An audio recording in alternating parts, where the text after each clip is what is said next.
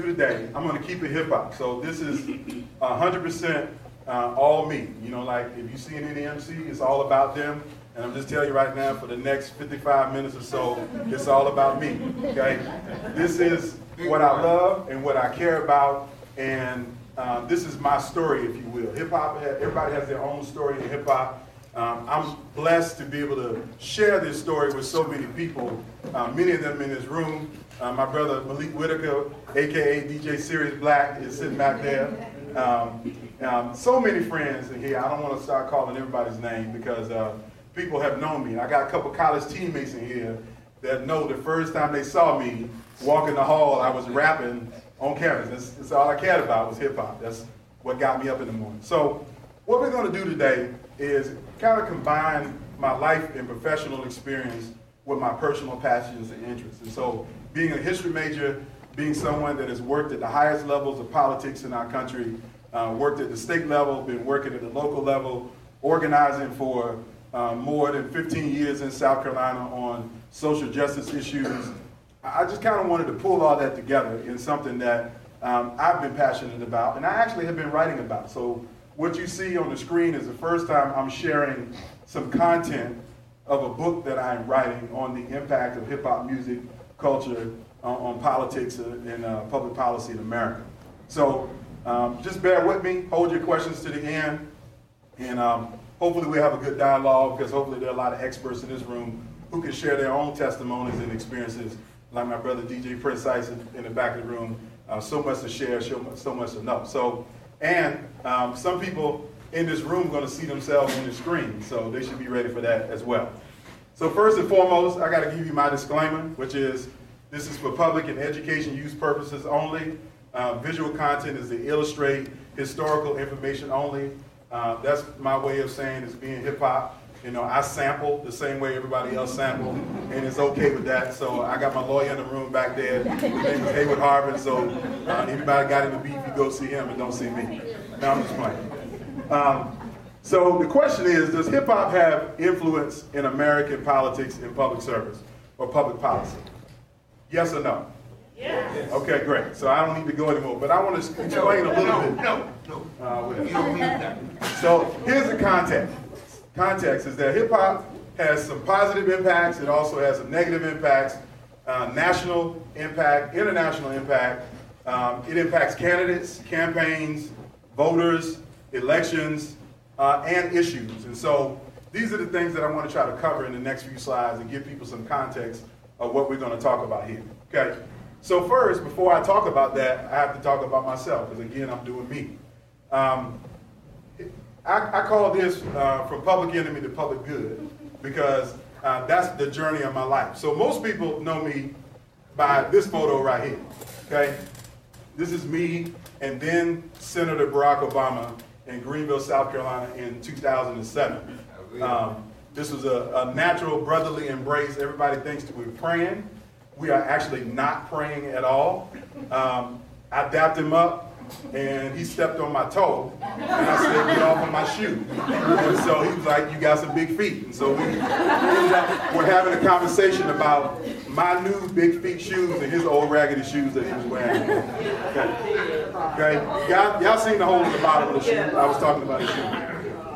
This is also a picture of me in the Oval Office with the president, where um, I was explaining to him what I needed him to do to make sure that we enrolled 7 million people in coverage under the Affordable Care Act.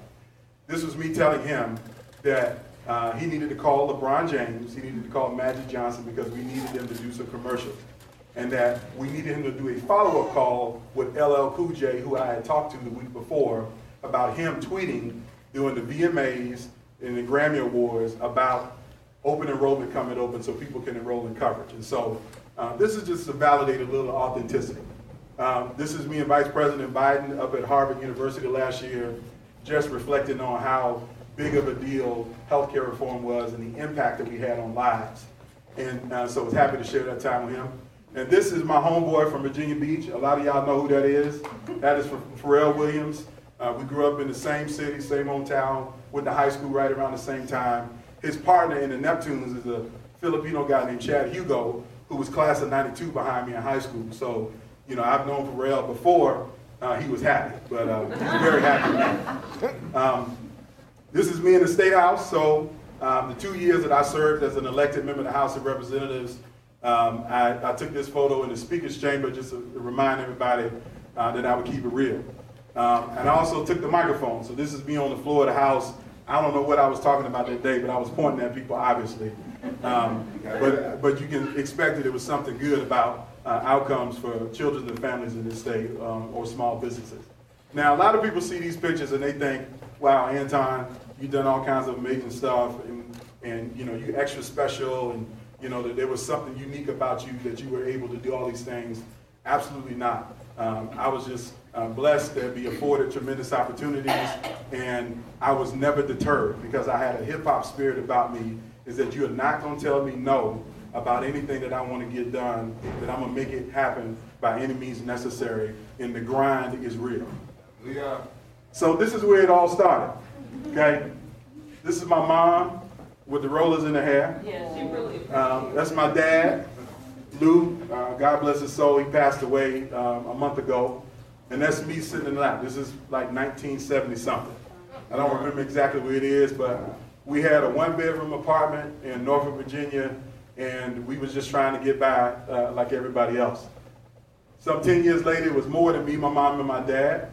Um, I had three brothers, that's Sharon, Jason, and Jamal, and you can look at my knees and see that we went from ashy to classy. Okay? Um, my knees a little rough right there. Um, I show you those pictures because um, maybe about four years after that photo, um, I was at a crossroads in my life. I had a decision to go positive or to go negative, and I actually didn't go positive. I went negative. And this is a photograph of a police car, similar to the police car that I was in the back of um, as a teenager, as a young teenager, um, for joyriding in a stolen car.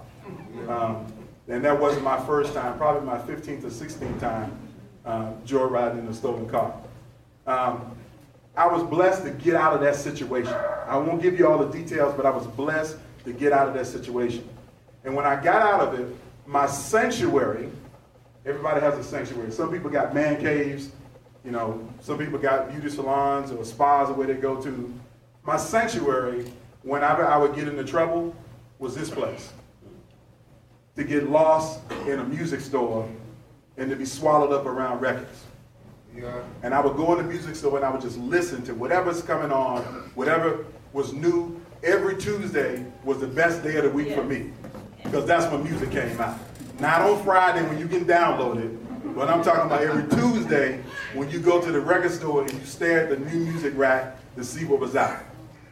Well, literally the same day I got out of that police car and, and walked out of the police station, I went to a place called DJ's Records and Tapes in Norfolk, Virginia. And I stood in there looking through the stacks of music. And I turned to the new music stack and I saw something that blew my mind. It was an album cover. Because I had just come out of a police situation and I saw an album cover that had a picture of two black men in a jail cell. And I was like, what did they do to get locked up? I know what I did. How did they make a record from in jail? Why are they behind bars? Who are these people? And I looked at the album and I stared at it, and at the top of it, it had two words Public Enemy.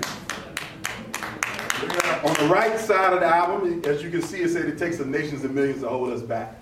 Okay? I wanted to know who was trying to hold them back and who they were the enemy of and the enemy to. That began the day that hip hop took control of my life and put me in a direction that put me that I'm in this room right now in front of all of you.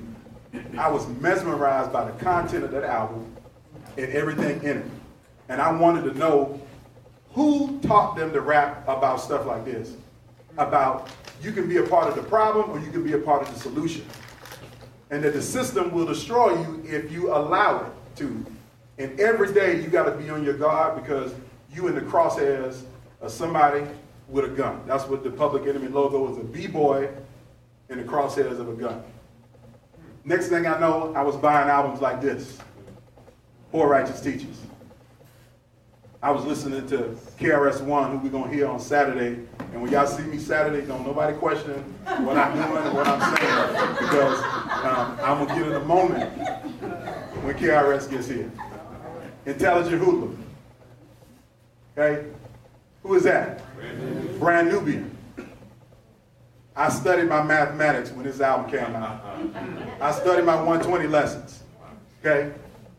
I knew it, who I was as a person. I had self clarity about my role in this world and society because of this music. And this album taught me everything that I needed to know about why it's important to be a leader and why you should be a leader that people want to follow. Now, I share this context with you about me because I want you to understand the education and the influences that hip hop gave to me. Forget what you hear on the radio today. Forget what you think about hip hop that our children are absorbing. But this is what I got from hip hop knowledge of self, wisdom, understanding, learning your culture, freedom of expression, empowerment, integrity, equality, originality, how to show respect, how to honor people, work for peace, work for justice, intelligence, be educated, be a leader and not a follower, fight the power, and the last thing that I learned is to be the power. Yeah. Be the power. Now, in the context of being the power, I wanted to ask the question how does hip hop have influence in American politics and public service, and where did it all begin? Now, a lot of people think that hip hop started when? 1973, right? Some people say that. Other people say James Brown. Um, this is where hip hop started. The catalyst of hip hop started in New York City, in the Bronx, and the catalyst was this man. Do y'all know who that is? His name is Mo- Robert Moses, urban planner, aka the master builder. Who is Robert Moses and why is he important to hip hop? Robert Moses ran for governor of the state of New York in 1938 and lost. But what he did by his campaign is he endeared himself to every political leader in the state of New York, primarily in New York City. And so for the next 40 years, really 30 years, Robert Moses was empowered any way that he wanted to be empowered in New York City. He never got elected to office, so he was never held accountable to the public, but instead, he ran almost every public benefit corporation in the state of New York. What is a public benefit corporation? It's a way politicians and policymakers create organizations that are like government agencies, but don't have to be as accountable as government agencies are. Okay? Not even a nonprofit. It is a government entity. The main government entity that Bob Moses or Robert Moses was in charge of is city planning and every every development project in the city of New York. And the main project was a transportation project. And he was responsible for this. The divided line of chaos, aka the Cross Bronx Expressway. In 1948, New York City, when others wanted to expand public transportation, Robert Moses had the power and the influence to say, no, we don't need public transportation. We need highways.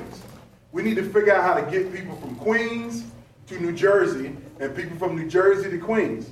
And the only way we do that is by building a highway right through the Bronx.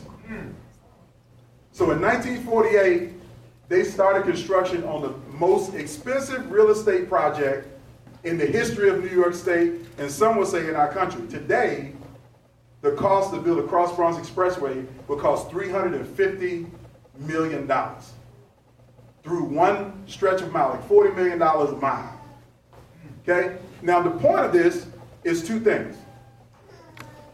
When people heard that a highway was coming through their neighborhood, anybody that could get out got out immediately. And what was left were the people who could not get out. The people who did not have employment, a job, or resources to go buy a house in Queens, to go buy a house in New Jersey, to go buy a house in Brooklyn, they were stuck in the Bronx. No voice. No voice in the process because Robert Moses didn't have to be responsive to public input. He did this under the auspices of the leadership in New York. Yeah. So again, the Cross Bronx Expressway took how many years it took? 1948 to 1972. Expenses, laborious, painful, left people angry, frustrated, loud, and everybody that, that wanted to get out got out. But here's what the Bronx looked like before they got out. Picture from 1952. Mom walking her kids across the street, buses, businesses open, nice communities. Here's a picture of a high rise in the Bronx, people living in there, clotheslines.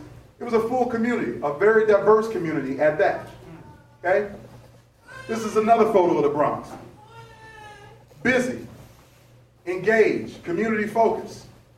All of these things is what the Bronx was before Robert Moses did what he did.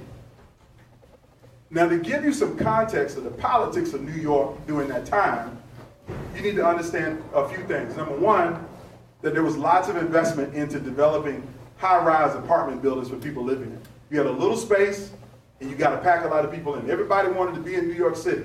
If you got family members who were in New York City, they probably went to New York City between 1948 and 1972 because it was a land of opportunity. So everybody moved there.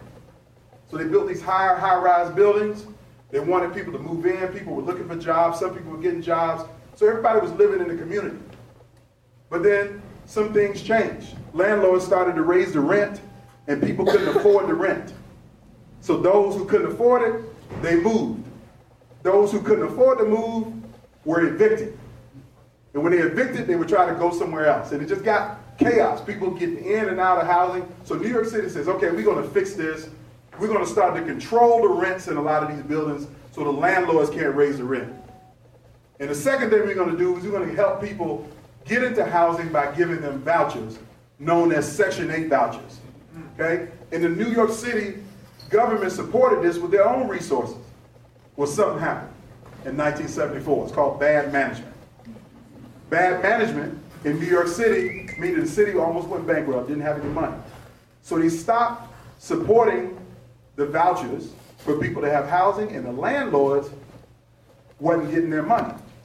So when the landlords wasn't getting their money, they were crazy about not having the finances that they needed. So they beat up on the politicians. The politicians said, we can't do nothing about it, we're broke somehow. So the landlords started hiring guys that they call fixers. Fixers would go to a building that people lived in and would knock on their door and either throw them out so somebody that can move in and pay the rent, or if they refuse to leave, the fixers would set the building on fire and burn it down for insurance money. So throughout the early 1970s, in 1977, Howard Cosell uh, reportedly had a phrase when he was covering a, a Yankees baseball game after Reggie Jackson hit a home run, ladies and gentlemen, the Bronx is burning. Because literally, all across the Bronx at the same time, buildings were on fire. It looked like a war zone. So the Bronx went from this to this, and this, and this. Yes, that's a child standing in the middle of rubble in a modern American city as dirt is smoldering behind her because a building burned down. This is what the Bronx looked like when President Jimmy Carter heard about how bad it was and didn't believe it, wanted to come see it. This is Jimmy Carter walking through the Bronx, through a neighborhood, and seeing rubble and burned out buildings. This was all done by public policy. Public policy created the environment that birthed hip hop. The drug use, the fighting, the gangs. That all was started because of public policy in the Bronx. Now, where does that take us? That takes us to the consequences of urban planning policy white flight, economic flight, business closures, housing consolidation, rent restrictions, unemployment, poverty, gang organizing, school abandonment, housing neglect, drug proliferation, squatting, because a lot of people squatted in these empty buildings, okay? Insurance fraud, gang violence, you know, highest crime zip code in the country in 1977 for everything. Murders, thefts, robbery. There's some places in the Bronx, the only thing that was left standing was the police station. Savage Inequalities. That book by Jonathan Kozol talks about the legacy in the 1990s of educational problems. It all began in this context. Yes, the Bronx was burning. And this image I find so fitting that in the environment of all of that negativity and all of those things are going on, this image of three little boys playing basketball as a building burns behind them like it doesn't even matter. That's the environment that birthed hip hop. Now, I won't get into the music discussion because y'all know this. The birth of the music and culture. On the left is DJ Kool Herc. On the right is Kevin Donovan, aka Afrika Bambaataa. Okay? Two of the key influential leaders in the creation of the music. I'm not doing a music lesson here, so if you don't know who those two folks are, you should start Googling right now.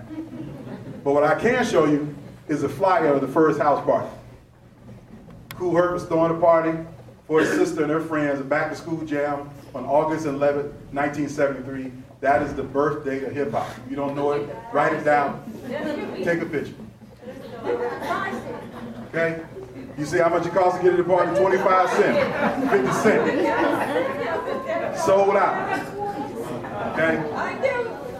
That's what you need to know. That day, very important day.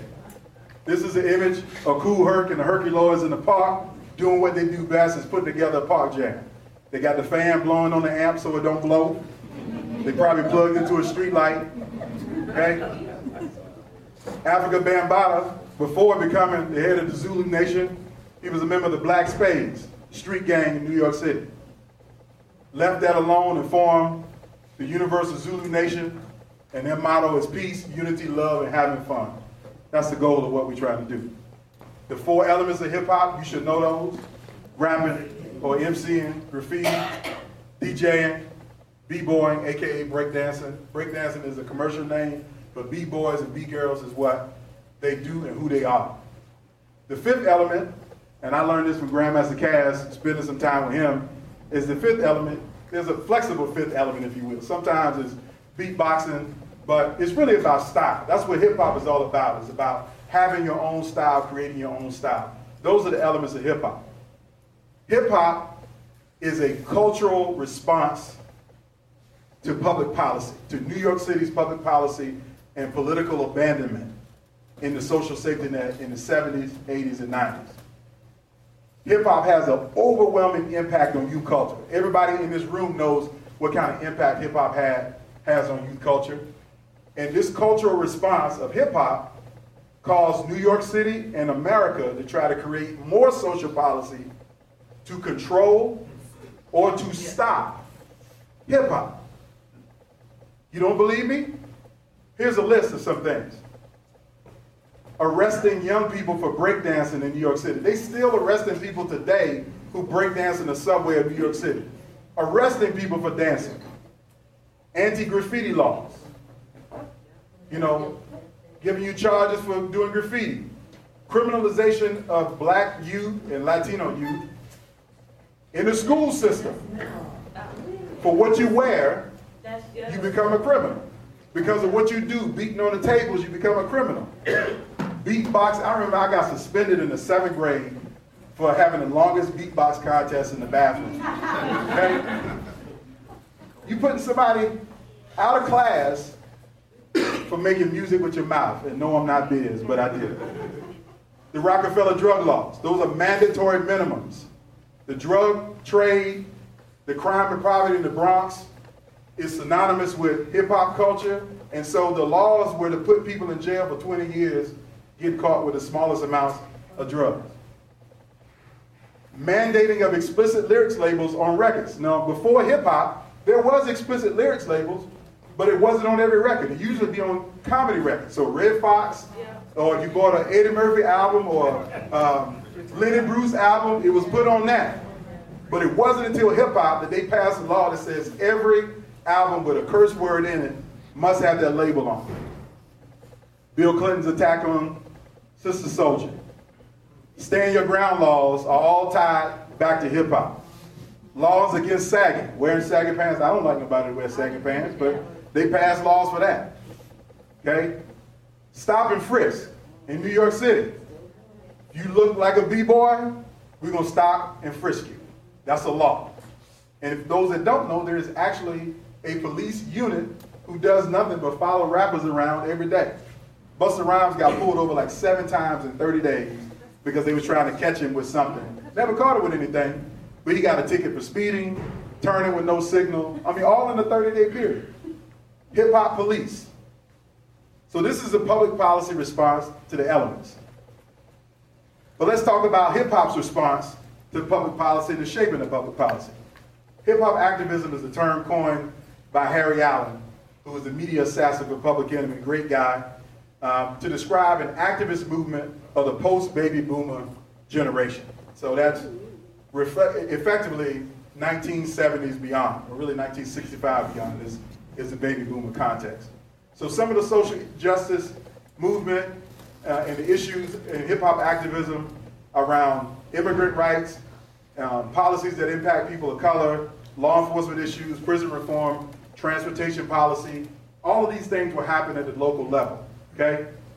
So here's some frame of hip hop activism that actually changed public policy, nationally and internationally. So in 84, Grandmaster Flash, Run DMC, a lot of others refused to travel internationally to South Africa and play Sun City because of apartheid.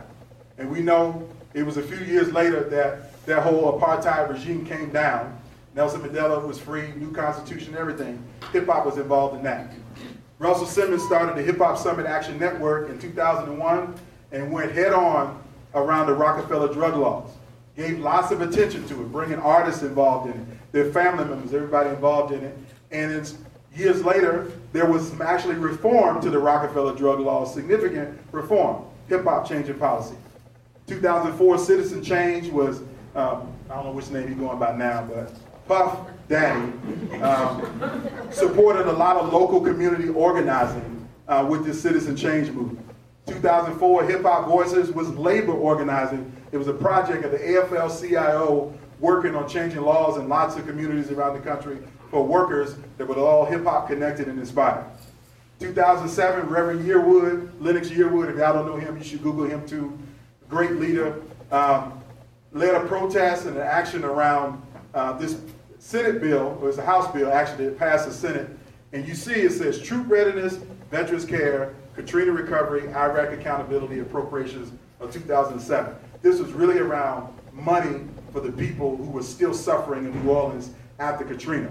And Reverend Yearwood was a very loud personal voice in that process, along with Russell Simmons and many others, that actually had an impact in what money went back into New Orleans.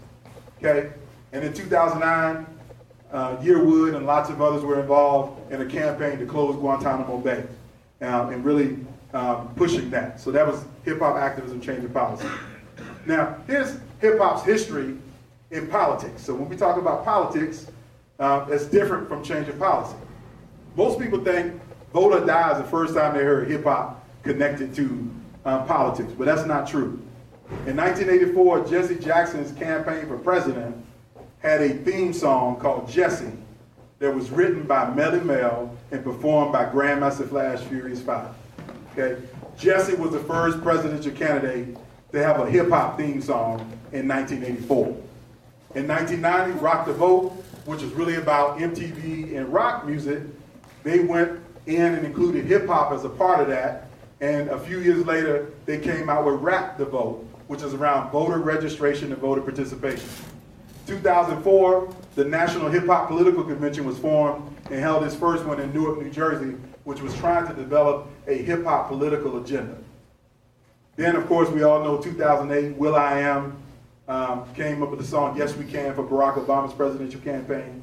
That was when hip hop uh, artists and people in, in the movement, if you will, of hip hop became less of just doing voter registration and voter participation, but actually taking sides, picking candidates, and making choices about who they wanted to be president. In 2008, we also saw lots of other endorsements. Jay-Z and Beyonce endorsing Barack Obama. Lots of people getting involved. And of course, 2016, right now, Killer Mike is probably, if, if most black folks know who Bernie Sanders is, it's not because Bernie Sanders been doing anything for 30 years, it's because Killer Mike put him on the map in our community. Nobody knew who Bernie Sanders was, but Killer Mike put him on the map. Okay? That's real deal. So, that's the context around political campaigns and elections. Let's talk a little bit about politicians. Okay? Hip hop has not only influenced electoral politics, but they also have sought to govern public office. Now, here's three people that I want to profile for you very quickly that I think speak to the future of where hip hop can go and what hip hop can do. Not just on the outside, but on the inside. The first is Mayor Ras Baraka of Newark, New Jersey. He is the mayor of Newark, New Jersey. He's a Grammy Award winning artist on the album of Miseducation of Lauryn Hill. He sang with her, he did poetry on the album, he was also on the Fugees' The Score. So all of the skits on the score of the Fuji is Ras Baraka. Okay, he's a spoken word artist. He's one of the founders of the Hip Hop Political Convention. And as mayor, he's taken on police brutality, economic investment in Newark, job creation, holding businesses accountable in, New- in Newark. If you want to come to Newark and start a business and open a business, 51% of the people you hire have to be from Newark. He's creating jobs right in his community centers of hope around future opportunities for young kids and also investing in something that he does well, the performing arts. Okay? The second person is Che Smith. Y'all know Che? AKA Rhymefest. Okay? Rhymefest co-wrote Jesus Walks with Kanye West. He also co-wrote Glory, the song that they won an Academy Award and a Golden Globe Award for. Che ran for alderman in the 20th Ward in Chicago, Illinois. He came up short, but he fundamentally came from out of nowhere and changed the campaign just because of who he was in hip hop and what he was talking about. He wasn't just like some celebrities get into politics just because that's the next cool thing, but he was talking about substantive issues around education in the school systems and what the city is not doing for the black and brown youth in New York City. I expect in Chicago, in Chicago excuse me, sorry, Chicago, not New York City. Excuse me. Y'all don't beat me up. But um, but but Che, I expect him to be alderman one day, and one day will likely be mayor of Chicago. I believe that. Okay? Then the last one, I want to bring it close to home. I want to bring it right here to South Carolina. Okay? Hip hop is making an impact in South Carolina right now in politics and that is Mayor Terrence Culbreath, who's sitting in the back of the room back here. Okay?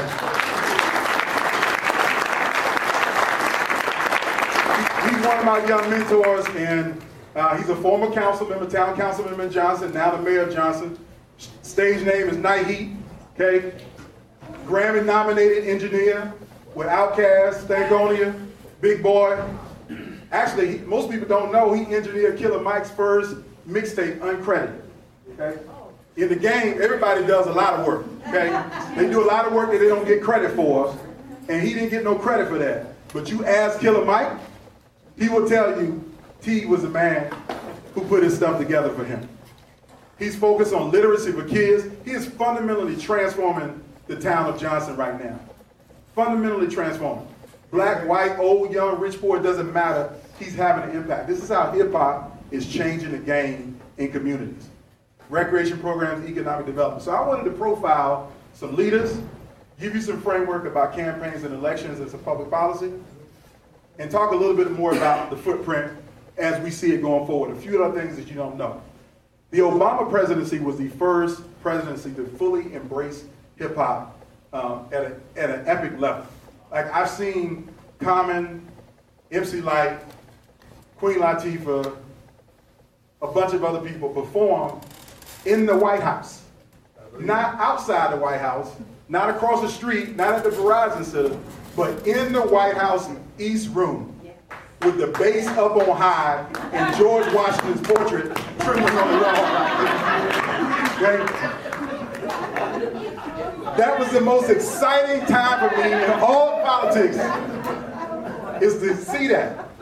To be at the inauguration in 2008 and have Jay-Z perform a private concert for everybody that worked on the campaign for Barack Obama. A private concert. Yeah. Hip hop is fully embraced by the White House, the culture and the music. The next one is the Affordable Care Act, something that I'm very close and passionate about. Hip hop was all over this. And when I mean all over this, I had a meeting with Kevin Liles, former CEO of Def Jam, about uh, how we can engage every artist that ever been on Def Jam Records and helping us to enroll people in the coverage. And why is that important? Is because being an artist doesn't come with health insurance. When you get a contract for, with a record deal, they don't give you no health insurance. You got to get it yourself. And Chuck D and I said over and over again that he believed that Obamacare could be revolutionary in not only helping artists get the coverage that they need, but making sure they can stay healthy so they can do their craft and their art at the highest level. We've lost some incredible people in hip hop because of the lack of access to health care. J Dilla, Phife Dawg. You know, these things are real. And so hip hop was fully involved in helping us to get people enrolled in college. Then the last one I'm going to talk about, and I'm going to close and open it up for questions here, is the United States State Department. Yes, I said the State Department. Most of you probably didn't know that since 2005, starting in the Bush administration, that the United States government has been sending MCs, DJs, and B-boys all around the world to perform their art to promote American democracy. In Syria, in Tunisia, Libya, we've had U.S. emissaries teaching people how to rhyme, how to scratch, and how to do their art, and at the same time talk about the value of being an American and what American values are. And most people in those countries get everything they knew about America from political leaders that America is bad and there's nothing good about it, but they got a completely different story when they got to connect with the artists who build the art. Yeah.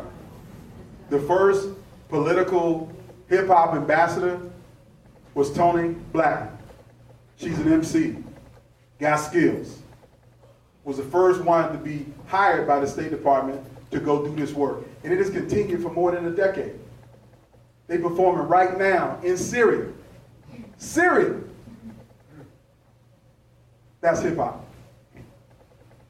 So as I close, this is my last slide really, is these are questions for all of you. Hip hop music and culture definitely has had an impact on American politics and public policy, but how far can it go and how far will it go? Will we have a hip hop governor, congressman, senator, maybe even a hip hop president? Yes. Will there ever be a hip hop agenda for America? Already exists. Will there ever be a hip hop vote? You know how they talk about the women's vote or the youth vote? Will there ever be a hip hop vote? All you gotta do is go to the poll. That should be does hip hop politics and policy end with Barack Obama? Does the connection with the White House end with Barack Obama? And what does the future of hip hop influence look like to all of you? So with that, I want to say thank you for your time and your attention. This is just again a summary. I'm trying to concise 40 years of hip hop music into a few slides um, and concise a whole book into a presentation. But I'm happy to have a dialogue, and I thank you for your time and attention.